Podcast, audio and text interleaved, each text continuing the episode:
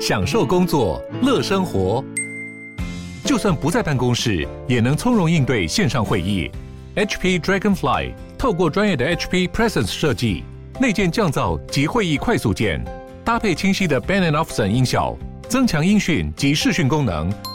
H P Dragonfly 顶级商务笔电，采用 Windows 十一专业版，让您在会议中享有最佳的视觉和听觉品质。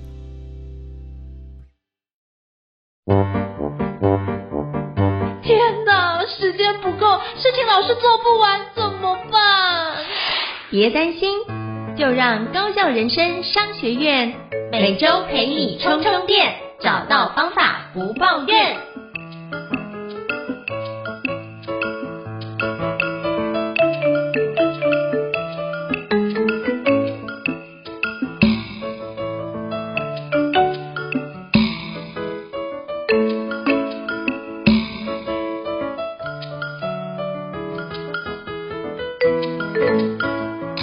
Hello， Esor老师，想跟你请教一下，我们今天要聊哪一本国际新书呢？今天呢，我们要跟各位听众介绍的国际新书，这个题目呢，听起来是非常吸引人的。它的中文翻译的书名叫做《解放时间：丢掉工作狂身份，当个热爱自己事业的人》。那解放时间，现在很多人都会觉得我们的工作任务，然后人生的各种不同的层面，把我们的这个时间几乎都吃掉了，时间常常会不足。我们要怎么样有效的 free time 解放我们的时间？或许有些人很想要把这个自己的时间跟热情投注投注在可能自己喜欢或自己觉得有效益的这个工作专案或者是事业上面。但是呢，这本书呢，想要跟大家分享，就是说我们其实可以做好我们的专案，做好我们的目标，但不一定要成为一个工作狂。那这本书呢，会提出什么样的方法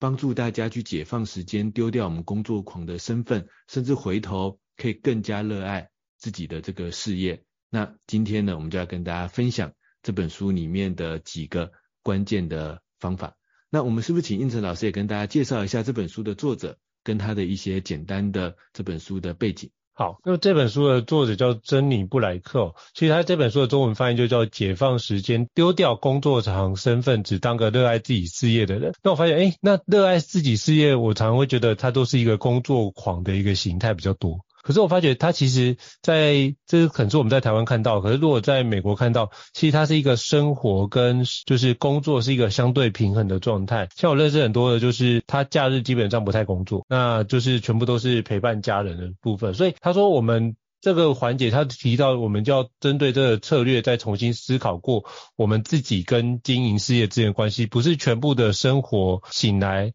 全部的生命都在做工作这件事，你可能要出现一些平衡。所以他说现在如果不平衡的话，可能会有一些比如说身心的状况会出现。所以那怎么办呢？你明明这事业是你创的，结果很多事情都在你的身上。所以我常常觉得，就是很多老板都会觉得，就是他自己怎么忙到就是没有时间休息，没有时间睡觉，可是为什么部署就这么轻松，可以准时打卡上下班，但是他自己却完全没办法在那边卡在很多的会议，不断的周旋很多的会议。其实他里面提到有非常重要的概念概念，就是老板千万不要再事必躬亲的，因为大部分都会在自己的身上。那能不能把这样的概念，我们想说诶读完之后，这是一个很好的一些概念，等一下我们会提到一些点，能不能把这样的一些相关的内容用到一般职场的工作人士上面呢？我们用这个角度来去做一个思考是蛮好。当然我们常常会觉得工作就是朝九晚五的一个状态啊，或者是我们之前看到有比如说科技产业有所谓的九九六，就是早上九点到晚上九点，然后一周六天的一个工作形式。那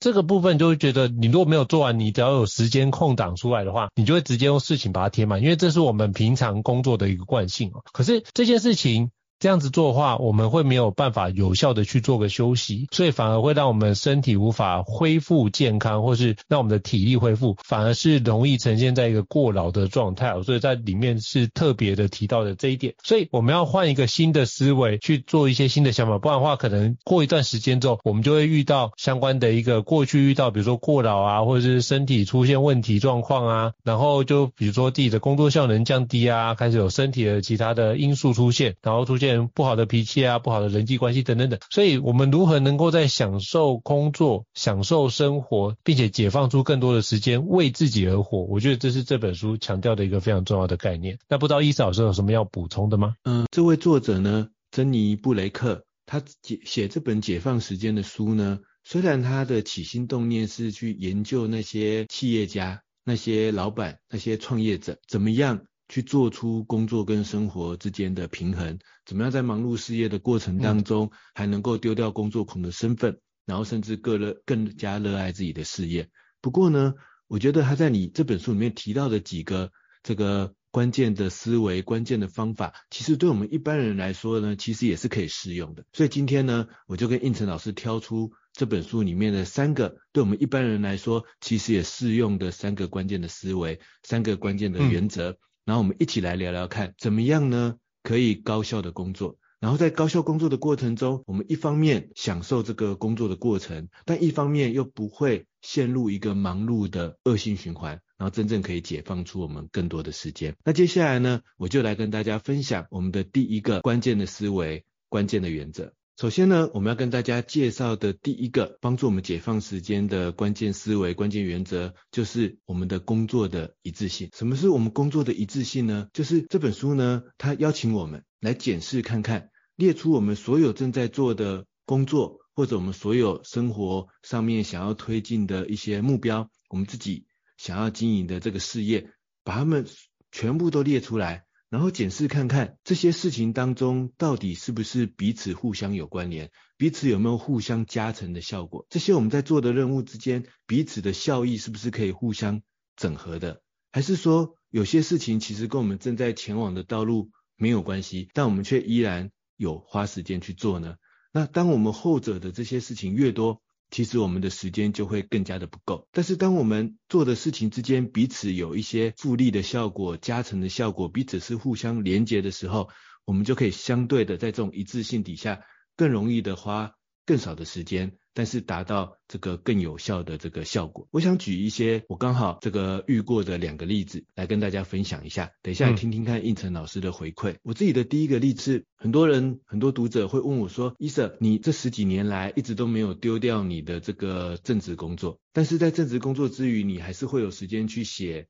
部落格文章，写出你的书，拍出你的线上课程，然后甚至准备各式各样的这个企业内训或者公开班级的课程。那在这样的过程中，你怎么会有这么多时间可以去兼顾部落格，然后正职工作上的杂七杂八的事情，然后各种课程，然后各种这个像是线上课程的拍摄，是怎么样去兼顾它的呢？我说这里面有一个非常关键的原则，就是我这几件事情它背后有一些他们共同的互相连接的一致性。比如说我的部落格写文章，我不是写一篇跟我的工作生活完全无关的文章，我往往是从我的工作跟生活中我自己实际遭遇到的生产力或者是效率的问题，然后我在我的工作跟生活中会去想，我可以用什么工具，我可以用什么方法去解决这些问题。那如果解决了，产生了一些经验，那刚好这些经验我就可以顺势的把它写进我的部落格当中来进行一些相关的分享。当我发现一些工具很有用的时候，我就一定会想办法让我在实际接下来工作生活中要解决的某些任务里面实际去用用看，就是我不是另外花时间再去研究一个我工作生活上用不到的东西然后把它写成我的文章，而是这些事情它本质上是连接在一起的。所以呢，对我来说很有可能我是在解决生活的一个任务，很有可能我是在解决工作上的一个问题，可是这个过程中我累积的经验，我累积的笔记，它就可以很自然的，其中或许六七成的内容就已经可以变成我的部落格文章了。那在这样的过程中，其实我就不需要像大家设想的一样，是每一件事情都要额外花时间去把它完成。那甚至呢，我虽然可能花了时间再去想我部落格的文章要怎么去论述，这个问题要怎么解决，但是呢，我在解决的回过头来依然是我工作生活上的某个问题。所以如果我在部落格文章中想清楚了，或者我去研究一些书，研究一些方法之后，整理出了一个流程、一个技巧之后，我也有可能就拿回工作生活上实际来用用看。所以这样子呢，我写部落格文章的这个时间呢，就不会只是哦花了时间然后发表了一篇文章，这个花费的时间同时也会对我解决某个工作生活上一个真实的问题是有帮助的。那这就产生了一个呃比如说最近流行的所谓复利的效果。但是呢，我觉得简单的说就是让每一段时间的花费，它的效益是在你的工作生活的各种不同层面，他们因为彼此连结，所以这个效益就会延伸到其他的事情上。那这样子呢，在其他事情上的时间花费其实也就可以这个有效的缩短了。那我的另外一个例子呢，是我之前曾经辅导过一位我的这个读者，我的一位学员，他这个例子我就觉得蛮好的，我也常常在我的课程上举出这个例子来跟大家分享什么是这个时间管理或者高效工作节省时间的一致性这个原则为什么很重要。我记得那时候那位学员跟我说， Esor 我我的人生工作上有好多好多想做的事情，然后但是呢他现在呢刚好因为他生了小孩，他请了这个育婴假，所以呢这一两年的时间他可能要留在家里专心的这个照顾小孩。那他也确实很期待这段时间可以那个好好的去研究各种育儿的技巧、育儿的方法、育儿的东西，然后好好的这个照顾好他的这个刚出生的这个小婴儿。但是呢他又觉得舍不得只做这件事情，他心中还有很多的目标。他说他原本是一个做行销的人，他就很想要利用这段这个也不能说是空窗期，就是让自己也稍微好像是有休息的感觉的这段时间，离开职场的这段时间来经营一下一些个人的副业。然后就说他很想要利用他的一些行销的专业，然后呢第一个开始经营一个简单的自媒体啊，可能是写部落格文章，可能是拍 YouTube 的影片，他想要开始经营一个自媒体。然后呢接下来他又觉得说，可是又怕单纯只有自媒体的这个没有什么额外的收入，他也希望这段时间自己可以赚一点外快，所以他就说他也很想要来这个经营一个卖场，然后做一个这个拍卖的网站。然后同样的，因为他原本的本职技能是行销嘛，看看能不能把这个拍卖的网站经营好。可是他说他尝试了一段时间之后发现，平常要花很多时间育儿，然后育儿完之后还要花很多时间去想自媒体部落格或影片要拍什么，要写什么内容，然后接下来还要花心力去做那个拍卖的网站，然后还要想办法去想要卖什么东西，然后还要想办法去推广这些要卖的东西。他就说他发现虽然他现在暂时这个离开职场，可是呢即使如此，这三件事情同时要进行，他还是没有时间。他问我要怎么办，然后我就跟他进行了一些目标的拆解之后，最后我们发现其实这三件事情有没有可能可以变成同一件事情呢？然后我就直接讲我们最后找到了答案。我们找到的答案就是说，诶，在这些事情里面对他来讲，因为他都已经暂时这个留职停薪嘛，这个意思就是说育儿对他来讲是现在他可能最想要优先完成的一个人生的目标。他可能要花很多时间去研究，他可能也是一个新手妈妈，然后还有就是要花很多时间研究方法，花很多时间研究可能育儿需要的工具、育儿需要的物品。诶，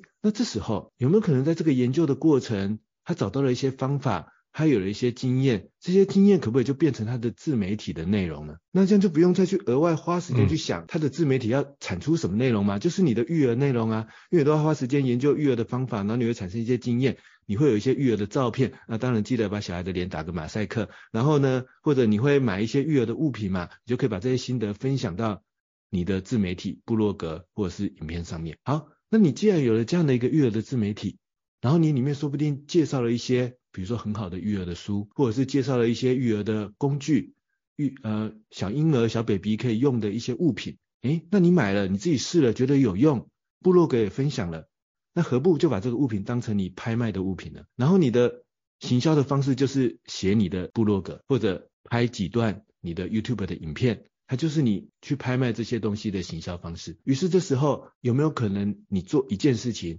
但这三个目标却同时往前推进呢？那我觉得这也是我觉得这本书这个解放时间这边提到的一致性的意识。我们要去想想看，我们现在工作、生活、人生当中，我们同时想要处理、同时正在处理的各种事情，有没有哪些事情是不在我真正要往前推进的目标的道路上？或者我觉得更积极的想法是，如何让这些事情彼此之间产生连结，如何让这些事情背后其实有一个共同的目标，如何让这些事情，你做一件事情，它的效益会延伸到第二件、第三件事情。这个我觉得是我们有可能去透过自己的重新的调整设计，去达到的这个效果。这边就是我对他这边一致性的这个生产力技巧的理解。那不知道胤丞老师有没有什么补充的地方？非常感谢胤丞老师刚刚讲的是有关个人工作的部分。那我想讲的是比如说像我之前在职场里面啊，就我想补充一个案例，就是比如说像我自己就会把我的工作都写成 S O P。像我觉得写成 S O P 这件事对我来说也是一个把一致性建立一个非常重要的环节。为什么呢？因为其实当我自己我是一个非常需要操作型，自己做过一遍才知道这件事怎么运作的人，所以我就干脆就每一个步骤我把它拆解掉，那我就可以透过这个方式知道目前的 S O P 长什么样子。好，那我就可以思考说目前的状况是这样，那接下来我要思考的是我能不能同时做优化。因为如果做优化这件事是不是代表我对于这件事情赋予它更更高的价值或更高的一个产值，我就会透过这个方式把它优化。优化完之后那份新的 S O P 等于你看我优化完之后产生更好的价值，这是我原来期待我老板期待我完成的内容，但是我又同时做完一份 S O P 让这件事情更好依循，然后这部分就可以让其他部门去依循。不然的话可能说哎，每个人写出来 S O P 不一样，又又让我花很多时间在看每个部门，我就要去把那一致性调整过来。我就想说那干脆我写一份给你看，你看完之后你就照这个完全一模一样复制就可以了，那这样就可以起码把我在后续检核的相关时间都可以，而且甚至我会列出一个表单，就是这件事情你要交来之前请把这几项都检核掉，我就可以减少很多就是筛选的过程。我就把那些标准全部都放好，就卡几个一个关卡，让这件事情它变自动化。然后完成之后呢，我就会请交代比如说各个部门的秘书，请他们帮忙把这个东西筛选过再交来我这，不然我就会帮你推荐。对，那那时候是说诶，如果这部分如果有什么被推荐，我们可能到时候会在比如说其他经营管理层会议报告，所以他们就会把这个东西检查很仔细，避免这件事被推荐的状态。所以我就用这个部分把那个品质顾好。然后我觉得最重要的是当我在这样就已经达到很好的效果，然后我又可以用这份 S O P， 就当我的任务完成之后我就要把这交棒给下一位的一个继任者，我就可以用这个 S O P 来做讲解。所以这件事情我就很多时候我就不用再去，就是他有些问一些非常简单的问题，我就可以说你就参考 S O P， 那我们先确认你 S O P 全部都能够了解，而且全部大部分都能够解释完毕，那没有问题的话就会交给他。所以其实做完一份 S O P 帮助我怎么样，我更了解这个工作内容，然后我可以透过这件事把我的工作优化，接下来我还可以让各个部门都可以把这件事的标准一致，最后是什么，我在交接给别人我也更加轻松。所以我明明在做的是一件工作，可是我同时把这一致性建立起来，而且就是让我的工作更轻松，也让我这件事情有更好的一个话事权。因为我会发觉当一个企业里面你要么就是遵守规则的人，要么你就成为定规则那一个人，那哪一个比较重要？一定是定规则那个人会是处于比较重要的位置。所以让自己呈现在一个主流派，我觉得这是一个非常重要的一个思考点，就是我觉得也跟这个一致性是有呼应的。就是我们把这件事做好，你就发觉你的基本的基础工程都完成的话，其实它会让你的工作更有效率。所以这是我刚刚听完胤丞老师的内容我想要 echo 的一个案例。其实胤丞老师这段分享就延伸到这本书我们想要谈论的解放时间的第二个关键的技巧，就是设计更有效益的流程、嗯、那就像胤丞老师刚才分享的一样，其实一致性接下来要做的下一个动作是什么呢？就是胤丞老师刚才说的，或许你可以把它称为 S O P， 或者是你在做很多你的有共同目标、有共同的事业、有共同的任务、有共同的价值的这些事情过程当中，有没有什么更有效益的流程，然后去让这个事情一方面做起来更有效率，但一方面呢我到时候也可以更容易的把它进行一些工作的交付，然后或者是在自己要重复执行某些工作的时候去帮助我们越做越快，更加的这个节省时间。所以呢这本书呢解放时间它提到的让我们有更多自由时间的第二个关键技巧，其实也就是胤丞老师刚才分享的，我们要想办法去设计更有效益的流程。那不过有意思的是这本书在谈论如何设计更有效益的流程的过程当中，他提到了一个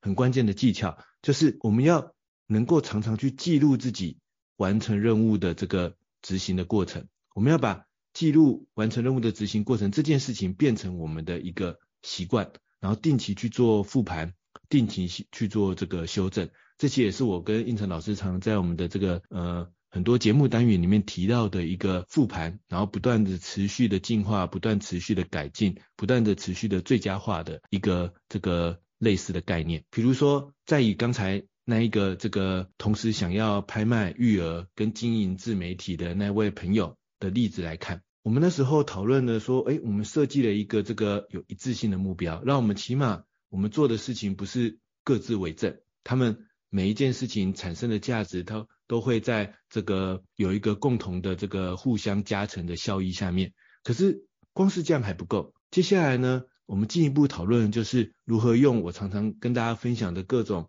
工具或者背后建立的一个时间管理的系统，去把做这件事情的流程最佳化。就是那拍卖育儿部落格，好，那现在呢，我应该第一个我可能要以哪件事情作为最优先呢？那我在这个过程当中，我要用什么方法去让我在处理那件事情的时候，同时有另外两件事情的加成效益出现呢？那时候我就跟那位学员进一步讨论这个问题。那比如说我们先决定，好，可能育儿这件事情对我们来讲是最优先的事情。好，这时候就有个关键了，那就是那我在育儿的过程当中，第一个我如何利用我仅有的一些零碎片段的空档，去能够快速的有效的累积育儿的相关的知识呢？因为背后有个目的嘛，我接下来我要照顾好我的孩子，我需要这些育儿的知识，但我要经营自媒体，我要产出内容，我也需要学一些育儿的知识嘛。那但是我的时间又想要优先花在照顾小朋友上面，好，那这样我要用什么方法去更有效的去累积这些知识呢？这是第一个。然后第二个，他那时候也问我说，诶，那这样在育儿的过程当中，我用什么方法可以快速的累积出一些我到时候可以分享在比如说我的自媒体，或者是分享在这个拍卖网站上面的一些相关的素材呢？因为育儿的过程本身就很辛苦，要做很多事情，有没有可能在这个过程中我就开始累积部落格或拍卖的素材呢？那这时候我就开始跟他讨论，我们可以用什么流程让让自己在做这件事情的时候，那个一致性的效益真正出现，然后真正变得更有效率。然后那时候我们就这样设定，他说他原本的想法是说，哦，那他现在需要买很多育儿的书，然后或者是收集很多育儿的网站，订阅很多育儿的这个电子报，然后呢，比如说每天早上开始花时间来看。可是他还没有去做，但是他在光想这件事情都觉得不一定有时间。为什么呢？因为他可能就算早上五六点起来想要读这些书看这些文章，可是他的那时候他的孩子还是一个小 baby， 很有可能四五点小 baby 也就起床啦，可能就要喝奶，可能就要干嘛干嘛，所以实际上他觉得他可能不一定有这些他设想的很美好的阅读时间。那那时候我就跟他讨论，那我们要怎么去调整这个流程，让这件事情会变得更有效益呢？于是我们就想说，好，我们可能要这样子做，我们呢要先把从我们的育儿过程中先设定出一个我现在当下最想解决的这个问题可能是什么，把它当做一个这个任务去解决它。然后这个问题也也设定成就是我未来部落格要分享的某一个主题，我就先设定好。比如说嗯，最近小朋友很容易半夜惊醒，这个有一个专有名词叫做这个夜惊，然后或者是什么，就是这个小朋友很容易半夜惊醒，好，我希望让小朋友睡眠更安稳。好，这时候是不是会有很多工具很多物品可以买，有可能比如说让小朋友可以磨牙的器具啊，或者是安抚小朋友的音乐铃啊，诶，有没有什么工具可以让小朋友睡得更安稳呢？然后或者是有没有什么方法，然后比如说睡觉之前多一点亲密接触还是怎么样，让小朋友可以比较容易睡过夜。但是我先设定一个很明确的问题，小朋友容易半夜惊醒，我怎么让小 baby 可以比较安稳的睡过夜。好，我设定好这个问题，然后呢我不要花很多时间去读很多书看很多文章啊。当然我不是说学习研究不重要，而是因为他的时间有限嘛，他要设计一个更有效益的流程，他就针对这些问题直接去书或者是一些文章上面找答案，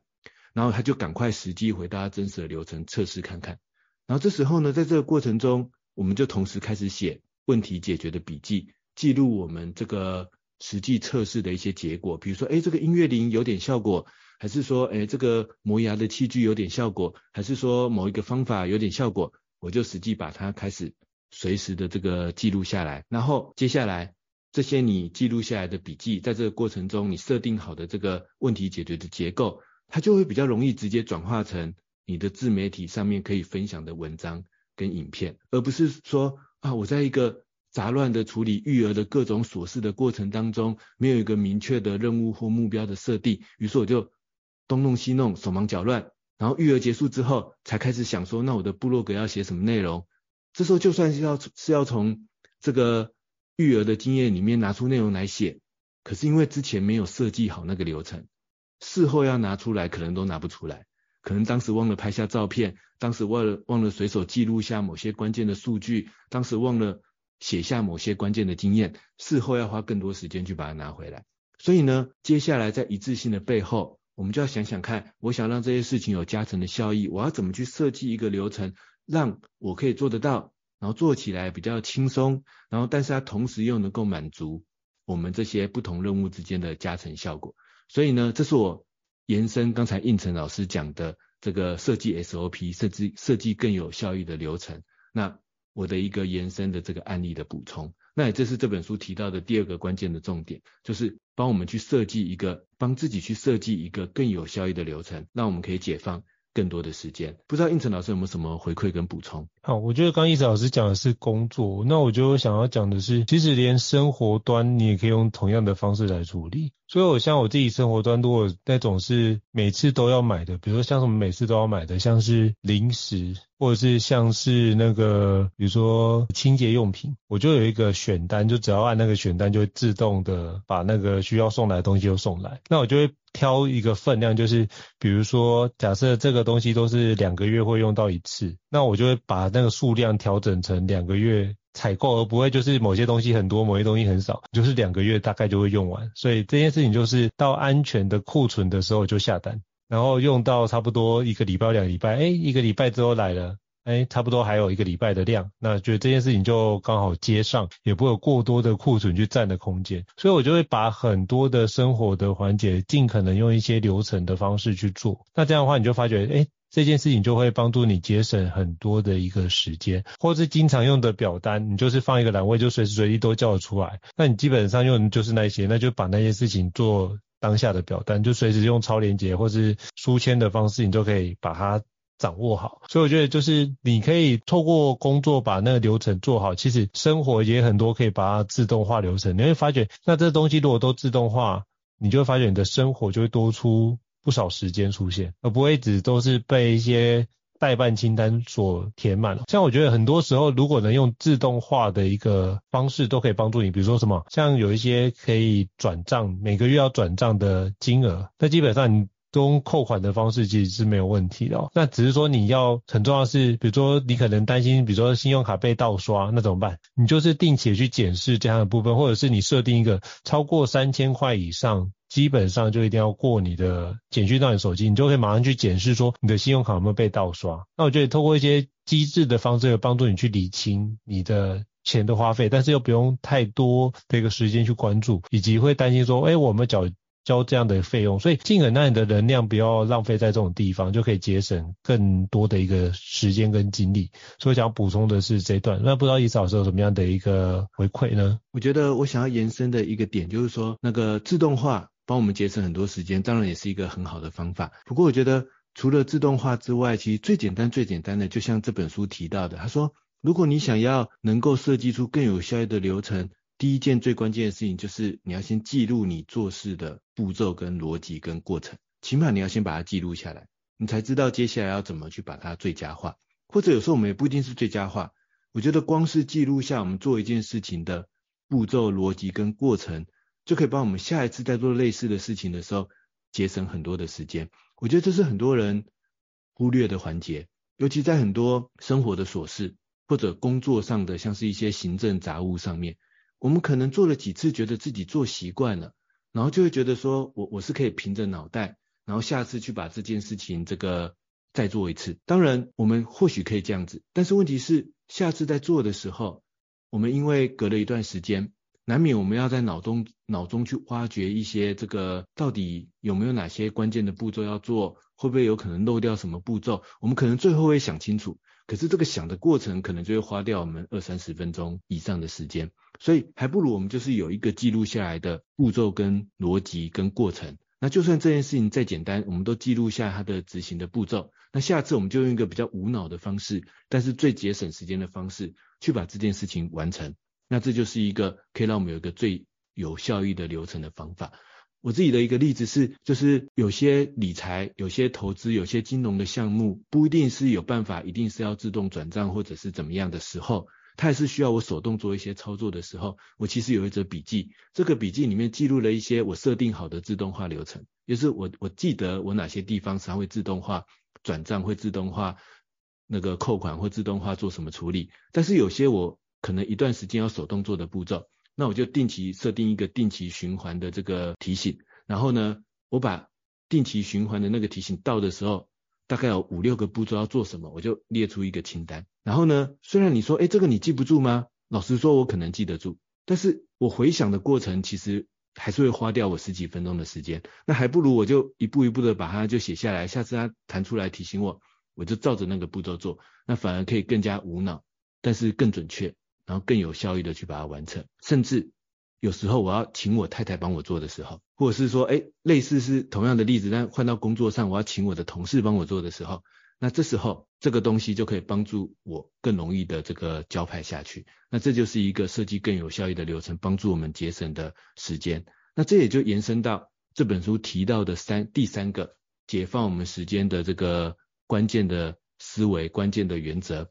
就是我们要把我们的工作跟我们要一起合作的那件事情有效益的这个分派出去，我们要懂得分派我们的工作，要懂得进行有效益的合作。当然分派工作一个比较简单的思考就是说，哦，我们要懂得把责任这个下放，或者是外放，或者是这个外派，然后让别人帮我们把一些事情一起处理完成，因为我们一个人的时间永远都是有限的。但不过这本书我觉得它倒是提到了一个我觉得一般一般人不会想到的一个关键的思考，就是除了我们把事情分派出去感觉会节省我们时间之外，这本书其实提到如果你只是单纯分派你的工作任务，很有可能最后造成的不是这个时间的节省，也有可能是时间的浪费。为什么呢？如果你们背后没有一致性的对于这个任务的共同的目标的认知，共同的成果的设定的时候，很有可能他做他的，另外一个人做另外一个人的，我做我的，最后三个都在一起之后发现还需要重新调整，或者发现跟任务的目标不合，到时候可能反而有可能要花掉这个更多的时间。所以呢这本书它其实想要讲的分派工作去节省时间，它提到的一个最重要的关键是你要分派的不是单纯的任务，就是你不是只是把一件你不想做或者是你要别人做的事情给他，不是这样子，你真的要分派的是你们一起做这件事情背后你们要完成的结果，你们要完成的目标到底是什么。我自己举一个我自己在工作上常常去实践的例子，就是有时候我们会要跟别人一起合作，那比如说我工作上要一起完成一本书，要一起办一个活动，要一起做一个什么样的产品，通常我遇到的现象就是说我们在开会，我们在讨论要做这个任务的时候，大家都会觉得哦，我想很快的去把这个任务什么要做 A B C D 什么事情，然后把它列出来，然后就是说好，那你做 A 你做 B 你做 C 好，比如说我们办一个活动，然后就说啊，那我们要做一个海报，我们要做一个报名网页，然后呢我们要做一个宣传，然后呃有人要负责准备内容或者是找讲师，好，那就说那你就负责那个做海报，然后你就负责做报名网页，你就负责做这个找讲师等等等等的，听起来好像很合理，就是我们有一个工作，然后把这个工作分派出去。可是每次如果大家会议只是讨论这个的时候，我就会跳出来拖一下大家的时间，可能大家想说啊，我要赶快分配任务就要结束了就要走了，但是这时候我就会很紧张，我就赶快跳出来说等一下，我们要不要先讨论一下我们为什么要办这个活动啊，我们办这个活动的目的到底是什么，是是我们办这个活动是说啊，我们是要帮这个老师推书吗，还是说我们办这个活动是真的想要教来参加的人学会一个什么东西吗，还是我们办这个活动是后续我们想要推我们的一个课程、嗯、想要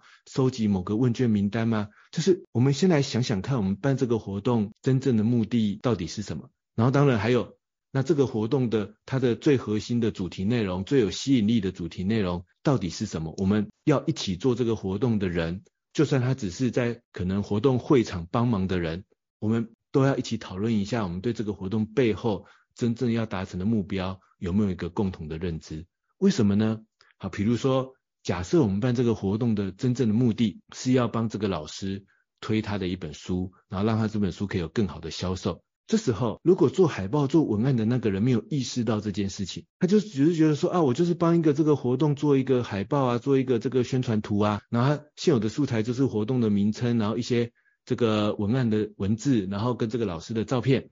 他说明就是做了一个有老师的照片，有活动的名称，有活动的时间地点，的这样的一个宣传图放上去。可是如果他的这个活动的目的是要帮这个老师推书，就要做老半天，他的文案他的图片都跟这本书没有关系的时候，那这样这个海报是不是到时候得要重做一次呢？他可能花很多时间做了很多这样子的东西，但是最后的时间反而是可能是额外的浪费。然后呢，做报名网页的人如果没有去一起思考到做这件事情背后真正的目的是要帮这个老师推书，获得一个买书的名单，他会不会在写文案的时候，会不会在这个设计他的这个报名表单的时候，就忽略了要去对这本书做行销的这个关键的重点呢？然后现场的工作人员如果没有意识到这个目标的时候，他会忘记摆出卖书的摊位呢？他会忘忘记做那个现场书籍要几折，然后让现场立即可以销售的一些折扣的这个活动呢？然后他在现场会不会忘记安排一个人去帮忙老师做呃卖书、推书或者签名这样的这个动作呢？于是到时候会不会反而我们要花更多时间赶快亡羊补牢，然后最后事情可能做得更乱，然后最后我们大家各自花时间工作了，但做出了一个不符合这一个任务目标的结果，很有可能最后的时间要花掉更多。然后这时候主导者就也会变成要花更多时间下去补救这些可能出现的漏洞，因为有可能主导者自己才知道这个任务的目标在在哪里。如果我们，但是我们却没有跟一起合作的工作者有一个充分的沟通，所以我常常会在这种呃要分配任务、要交派任务的这种会议的现场，我都会提醒大家先讨论一个问题，就是我们大家对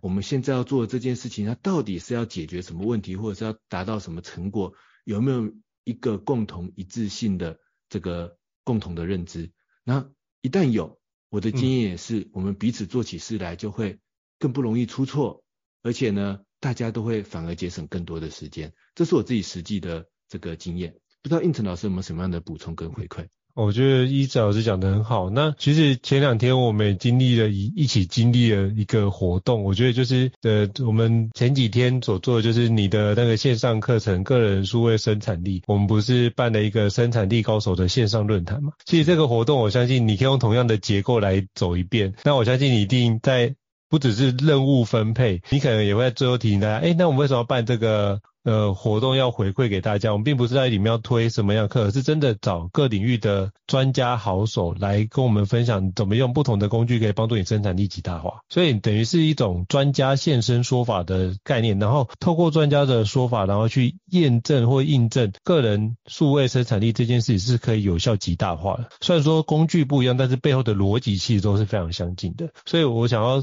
这是我想到的一个案例啊，是不是可以邀请就是伊斯老师跟我们讲更多主要相相关的一个细节内容，因为我毕竟只是一个其中一个 speaker 嘛，那你可能会有主办这样的一个活动，可能有背后更多的一个小故事，是不是可以邀请你跟我分享一下这一段？哦，其实就是我这个去年年底今年年初做了一个个人数位生产力的这个线上课程，那因为它有突破千人的这个购买的解锁关卡，所以我就帮购买课程的这些学员办了一场这个邀请六大领域的生产力高手，然后一起来分享他们的一些关键的做法、关键的案例的一个线上论坛。那邀请了这个讲 Notion 的雷蒙，然后阅读前哨站的瓦基，阅读人的这个郑俊德老师，然后永熙老师、胤丞老师跟这个朱奇老师分享 Obsidian， 一起来跟大家讨论。那那时候呢，其实我们在讨论这一个论坛、讨论这个呃工作分配的时候，其实确实就像胤丞老师说的，我就是用刚才的逻辑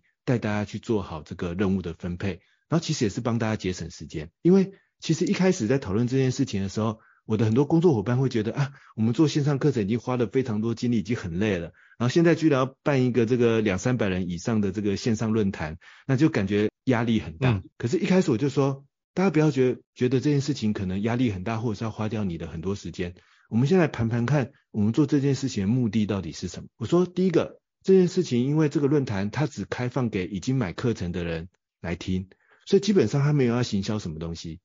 因为来听的人都是已经买了我的很高价的线上课程的人了，所以我不会再要卖他什么东西了。然后呢，第二个，他们买了线上课程，然后他们就自然获得了这个报名的权利。所以我们基本上我们已经有一个基本的名单了，我们应该不用担心我们要花很多精力去做什么行销宣传。这个论坛很简单，就是回馈给买课程的人，让他们听听看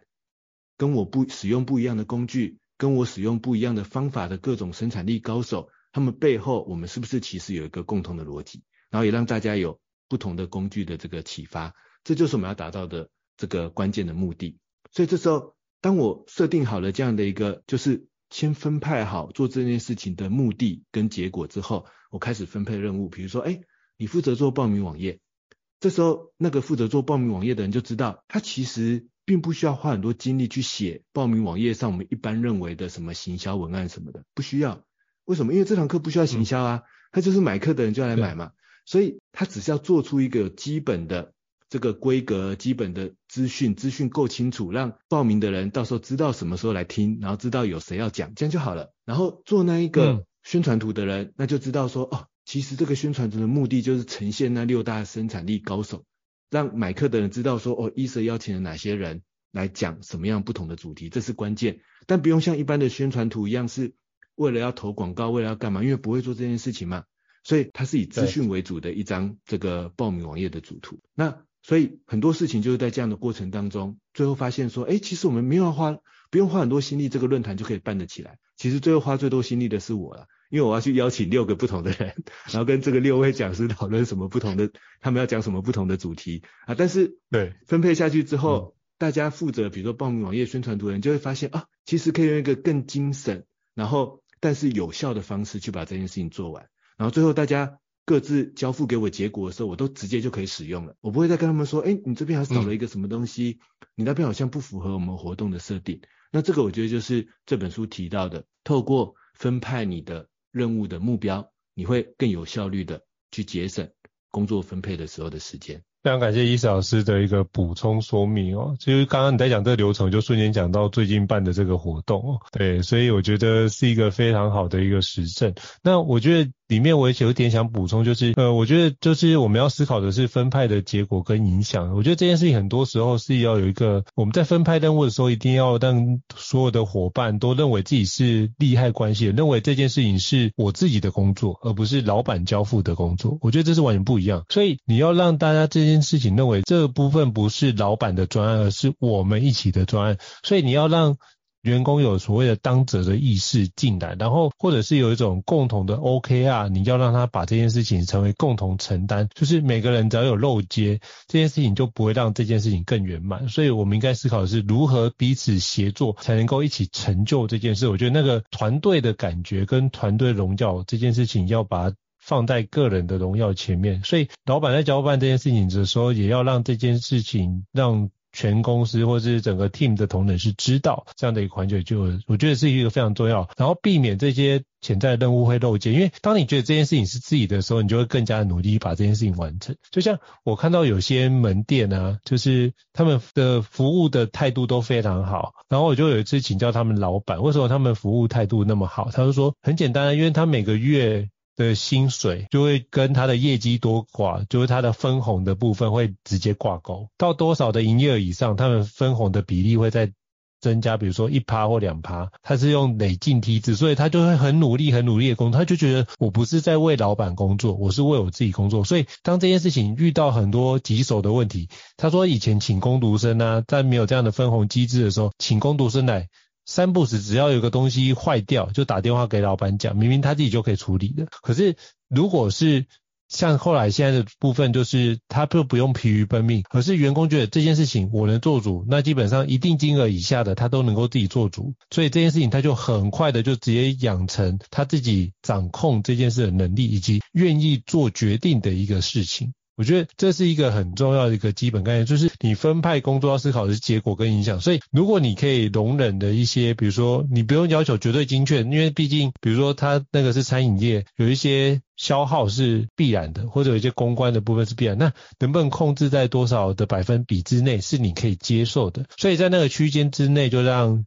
比如说伙伴们自由发挥，让他可以把自己工作做好，你也相信他可以有这样的角度去把自己工作做好。重点是什么？让客户满意，所以用他的权限让他自己满意是很棒。比如说举个例子，像那些店他们只要有比如说客户不小心打翻了一杯饮料，明明是客户的小孩把他打翻的，就他们就是帮他收拾完毕之后再付了一杯一模一样的饮料再给客户。请问一下，你听到这样的状况，你会不会想要去去继续去这间店用餐？一定对这间店的那个服务的感觉一定觉得非常非常好，甚至你会写写出来跟大家分享，就是今天我遇到一个很好的服务，那对他来说就是一个最好的行销宣传活动。所以他不担心这件事情给的多，赔一杯饮料又如何，可是他就让当下的所有门店同仁决定的这件事情，那决定了这件事情就可以把这件事情展开，然后这个部分也跟那个它的结果跟影响联动在一起，就变成一个正向的循环。所以我想要 echo 的是一个相关的实际案例提供给大家参考。那不知道一早上有什么样的一个补充或回馈呢？我觉得胤丞老师刚才分享的这一段啊，我也蛮有共鸣的。我的共鸣呢，这次反而是比较相对在生活当中的，就是我们要分派工作、嗯、我们要跟别人合作，我们以前都是把事情丢给他，希望他把那个事情做好的这样的思维。但是这本书提到的是，我们要分派的是结果跟它造成的影响。然后胤丞老师刚才进一步的延伸到当责的这样的意识，这就让我想到在生活当中，我跟我的小孩也常常有很多类似这样的工作分派的需求。比如说可能早上要出门，那我要出门去上班，小孩要出门去上这个幼儿园。然后呢，这时候早期的时候我也是想说，哎，爸爸已经很快的就准备好了要出门上班了，那我就这个跟小孩说，你你要赶快把你的这个呃出上学要准备的东西啊什么赶快弄好，然后呢这样子呢这个爸爸上班才会来得及。这时候就会让小孩觉得说，好像我是他是为了我上班来得及，所以他要赶快去把他的这个幼儿园的这个东西准备好，反而让他更不想要去做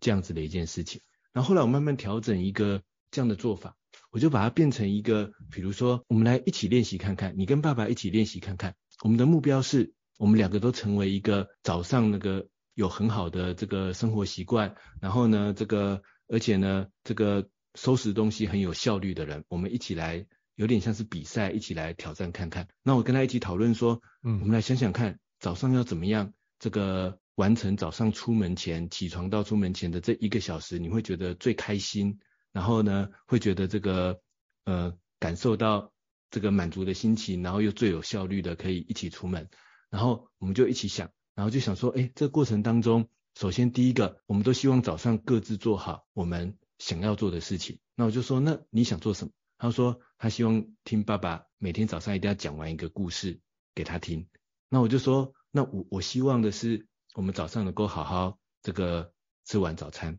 然后接下来呢我就说，那我们来想想看，你觉得这个要准备出门的这个过程当中有哪些事情要做，然后我们要怎么样让我们两个的这个效率都能够增加，然后更快的收拾完成一起去准备。我的意思就是说，透过讨论的方式，然后透过合作的方式，我们有个共同的目标，就是说不再是说我丢一件事情给他，然后希望他怎么样，而是我们一起设定说，我们希望早上都做好我们各自开心的事情，然后接下来就可以在快乐的心情底下更有效率把事情处理完成。那我发现在这样的过程当中，慢慢慢慢的我早上就不用说每天都是一直催着他或盯着他说，诶，这快一点啦，你怎么不赶快穿袜子啊，你要干嘛干嘛，你要怎么不赶快收拾你的书包啊，就不用去讲这些其实我们大家都彼此不开心的话。但是在这个过程当中，反而他就有时候还会反过来督促我说，哎，爸爸你怎么还在看手机？爸爸 你, 你要赶快去收拾去准备你的衣服啊，我们要准备这个出门去上学上班了。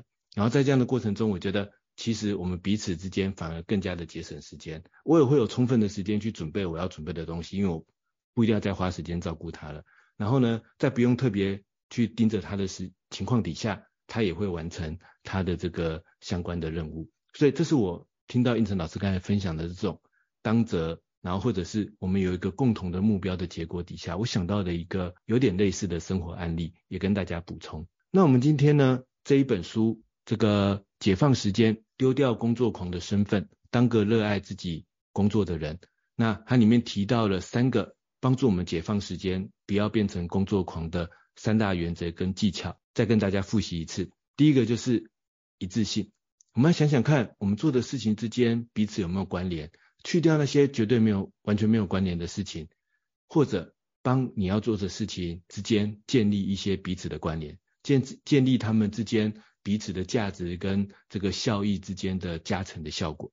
然后第二个，要为你的这些要做的事情设计更有效益的这个流程。那要设计更有效益的流程的最关键的步骤就是你要把它记录下来，它记录下来让以后可以或许是重复去做，或许在复盘的过程中可以更加的最佳化，或者你可以把它交派给别人。但是关键就是你要先记录下来你执行这些事情的流程是什么。然后第三个，当然我们需要把一些事情分派出去，但它不是只是单纯的丢任务给别人，叫别人帮你做，然后反过来节省我们的时间。这本书其实它不是这样的意思，它是说我们要分真正要分派的是我们彼此对我们要做的事情背后到底要完成什么目标，到底要造成什么结果跟影响，有一个共同的认知，有一个共同的认识。于是这时候我们彼此之间都会有更有一个当责的意识，我们会更主动的去完成这些我们彼此要做的事情，然后完成之后这些事情也更容易组合在一起，变成我们共同要解决的一个问题，或者是要完成的一个这个专案。这时候才会真正的节省时间，才不会反而越分派工作你感觉要花的时间反而又变得更多。那这是这本书呢提到的三个关键的原则跟技巧，那希望对各位听众有所帮助。好，非常感谢伊老师跟我们就是做这么精彩的一个分享以及重要的一个总结收敛哦，也让我们更清楚了解这本国际新书的一个相关内容。那如果各位听众对于我们高教人商学院觉得不错的话，也欢迎帮我们在平台上面给我们五星按赞哦，你的支持也是对我们来说一个很大的一个肯定跟鼓励。那如果你有想要听的相关的国际新书，也欢迎就是 email或是留言，那我们知道我们就可以准备更多的一个跟国际接轨的一个资讯跟各位伙伴来做个分享。那再次感谢伊老师，那我们下次见哦，谢谢，拜拜。大家下次再见，拜拜。高校人生商学院，掌握人生选择权。